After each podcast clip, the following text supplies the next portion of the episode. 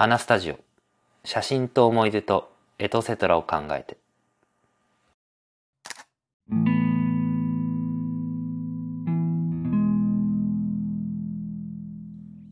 こんばんは花スタジオです。さて今回は写真にまつわるおすすめ書籍3選ということで、えー、僕が、えー、これまで読んだ、えー、写真系の、え本の中で、えー、すごい良かったなっていうおすすめの写真に関する書籍が、本が、えー、3つぐらいありますので、まあ、それをお話ししようかなと思います。写真の、ま、に写真にまつわる本って結構ハウツー本が多いじゃないですか。まあ、ハウツー本も悪くはないんですけど、なんだろう、撮り方だけだと、なんだろう、こうするとこう撮れますとか、構図はこうですとか、まあ、この機能はこうですみたいな写真の本は結構あるし、すぐ手に取れると思うんですけど、僕最初そういう本ばっか読んでたんですけど、なんか最終的にそういう本はちょっとつまらなくなってきてしまったんですね。で、そんな中でいろいろ探した結果、まあ、これからご紹介する3つの写真に関する本がめちゃくちゃ面白いなと思ってご紹介したいかなと思います。で、えー、まず一つ目なんですが、えー、見よう見まねで自分らしい表現にたどり着く写真解体新書という、えー、本があるんですけど、これは、えっ、と、バードインセクトという、えーと、映像プロダクトチーム、会社の人が作った、えー、本でして、で、まあ、この方々は、ま、映像クリエイター集団ではあるんですけど、まあ、その方々が、まあ、いろいろその経験とか、えー、得た知識を多分この本にまとめて、えー、るんですけど、これがやっぱなんか現代的というか、昔のその小難しいその、えー、写真の設定、取扱書みたいな、えー、ハウツー本ではないんですよね。何が面白いかっていうと、まあ、写真のその焦点距離の、特性のとか、えー、撮り方みたいなのもちゃんと、ね、フレーミングとか構図とかそういう、えー、テクニック的な話も、えー、もちろんされてるんですけどこれの面白いところは、えーと、その自分らしい表現ということでなんか自分の写真のなんか表現の見つけ方みたいなのが、えーと、初期の方での最初の方に載ってて、まあ、要はそのちょっとかいつまんで説明すると、まずその写真の表現というか、なんか色味みたいなには、4つぐらいパターンがあって、まあ、え、ー、と、未来的なのか、えー、ドラマチック映画風なのか、まあ、レトロチックなのか、まあ、フィルムライクって少しちょっとノスタルジー、レトロほど、えー、昔、クラシックな感じしないけど、まあ、ノスタルジーによってるっていう感じでなんか4分割ぐらいそのジャンルを分けて、まあ、自分がどの辺に位置するかっていうのを掘り下げていって自分の好きな表現に近づけるっていうなんかフェーズの章立てがあるんですけど、まあ、そこが個人的に一番面白いかなと思っていてで最初にやっぱやってほしいことってところでなんか好きな写真をとにかく集めてほしいと。いうところが書いてあって、それがなんか普通にインスタでもいいですし、まあ、ピンタレストっていう画像の検索エンジンがあるので、まあ、そういうのを使ってもらって、まあ、自分の好きなものがどどういうものかっていうのをまず、えっ、ー、と、可視化するっていうところをまず、あの、第、第最初の、えー、フェーズとして、えー、提案していて、これがめちゃくちゃ面白いかなと思っていて、今まで僕が読んだハウツー本だと、やっぱその単純にこうするとこういうのが取れますっていうだけなんですよね。ただ自分はこういうの撮りたいですっていうのを、えー、のその見つけ方みたいなのを載ってる写真のハウツー本ってほぼないような気がするんですよね。僕はこれ見て一番ここが、え、ー、と、すごい、これ読んでよかったなと思っていて。で、で、その後半に、その、なんだろう、レンズの特性だったりとか、まあ、構図の決め方だったりとか、焦点距離の特性っていう、あの、一般的なハウツーの、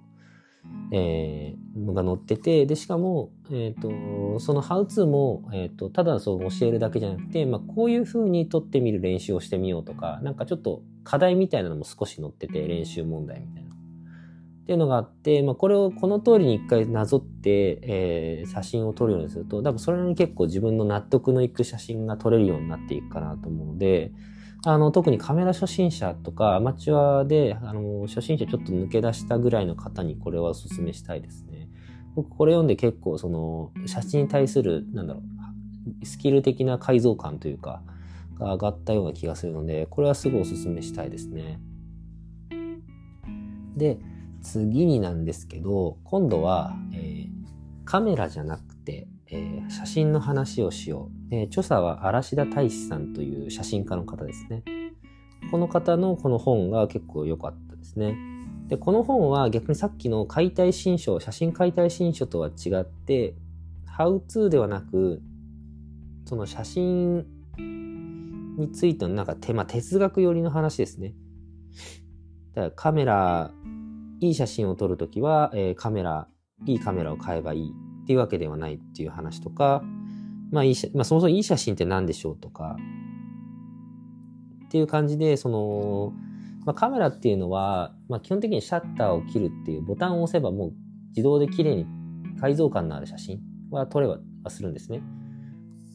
ただ、それが、まあ、いい写真、素敵な写真かっていうと、それは全然イコールではないという話をこの本ではしていて、まあ、なんでそれがイコールではないかっていうところを言及していたりとか、まあ、その多分、カメラを始めたけど、まあ、写真がつまんなくなったりとか、まあ、いい写真って何だろうって迷っちゃった人とかが多分いると思うんです僕は過去にあって、だ要はその僕が撮らなくてもいいじゃんっていう結論になってしまって、まあじゃあいいかっていうのはスマホでいいかっていう話になったりとか、まあ、スマホでも全然いいし、まあ、あえてスマホで撮るというのもこの本ではおすすめしてたりもしてるので、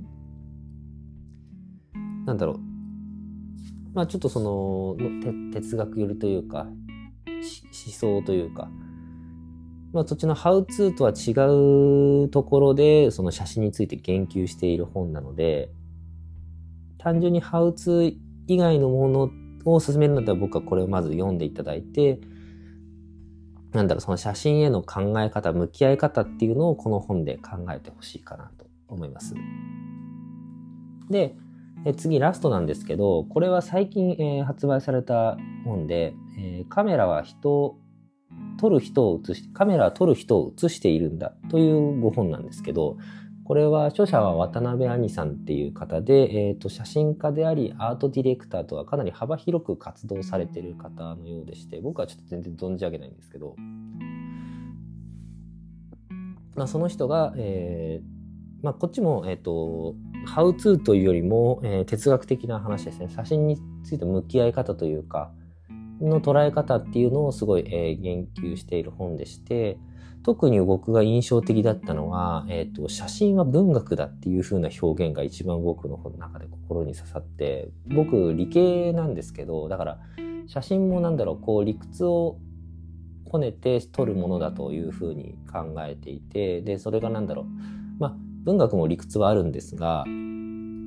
どちらかというとなんかちょっとその理系的な理屈のこね方をして、ださっき言ったシャッタースピードがいくつですると、こうなるとか、ああなるとかっていうところはすごい理解できるしわかるんですけど、なぜこの写真が、えー、いいのかとか、素敵に見えるのかとか、まあ、写真について考え方っていうか、そういうところが少し自分の中で曖昧だったんですけど、まあ、その文学だっていうところで、まあ、本を読んだ時のその感想だったりとかかん、その著者の考え方、っていうのにフォーカスする方だと取り手の、え考えてることをフォーカスするっていうのが、まあ、結構大事かなと思っていてそれがその文学っていう風な表現になっているのかなと個人的には思っていてなんかすごい腑に落ちたんですよね。なんか今まではどっちどっちかっていうとさっき言ったその理系寄りの考え方、えーなったので、なんかいまいちその腑に落ちないところがあったんですけど、まあ、文学っていう風な表現を聞いた時に、ああ、なるほどなと思って、なんかそこから少し写真に対する考え方が割と、えー、すんなり入ってくるようになりましたし、まあ、写真の見方も、なんか少しすんなりその表現に対して考えてることが割とクリアになったなと思っていて、これは最近の現代の現代というか、もうさ最近の本としてはかなりの名著だなと個人的には思いました。以上で写真にまつわるおすすめ書籍3選というお話でした。いかがでしたでしょうか？えっと、概要欄に、えー、こちらのリンク、各書籍のリンク貼らせていただきますので、よければ、えー、そちらから見ていただければなと思います。えー、また次のお話でもお会いしましょう。それでは。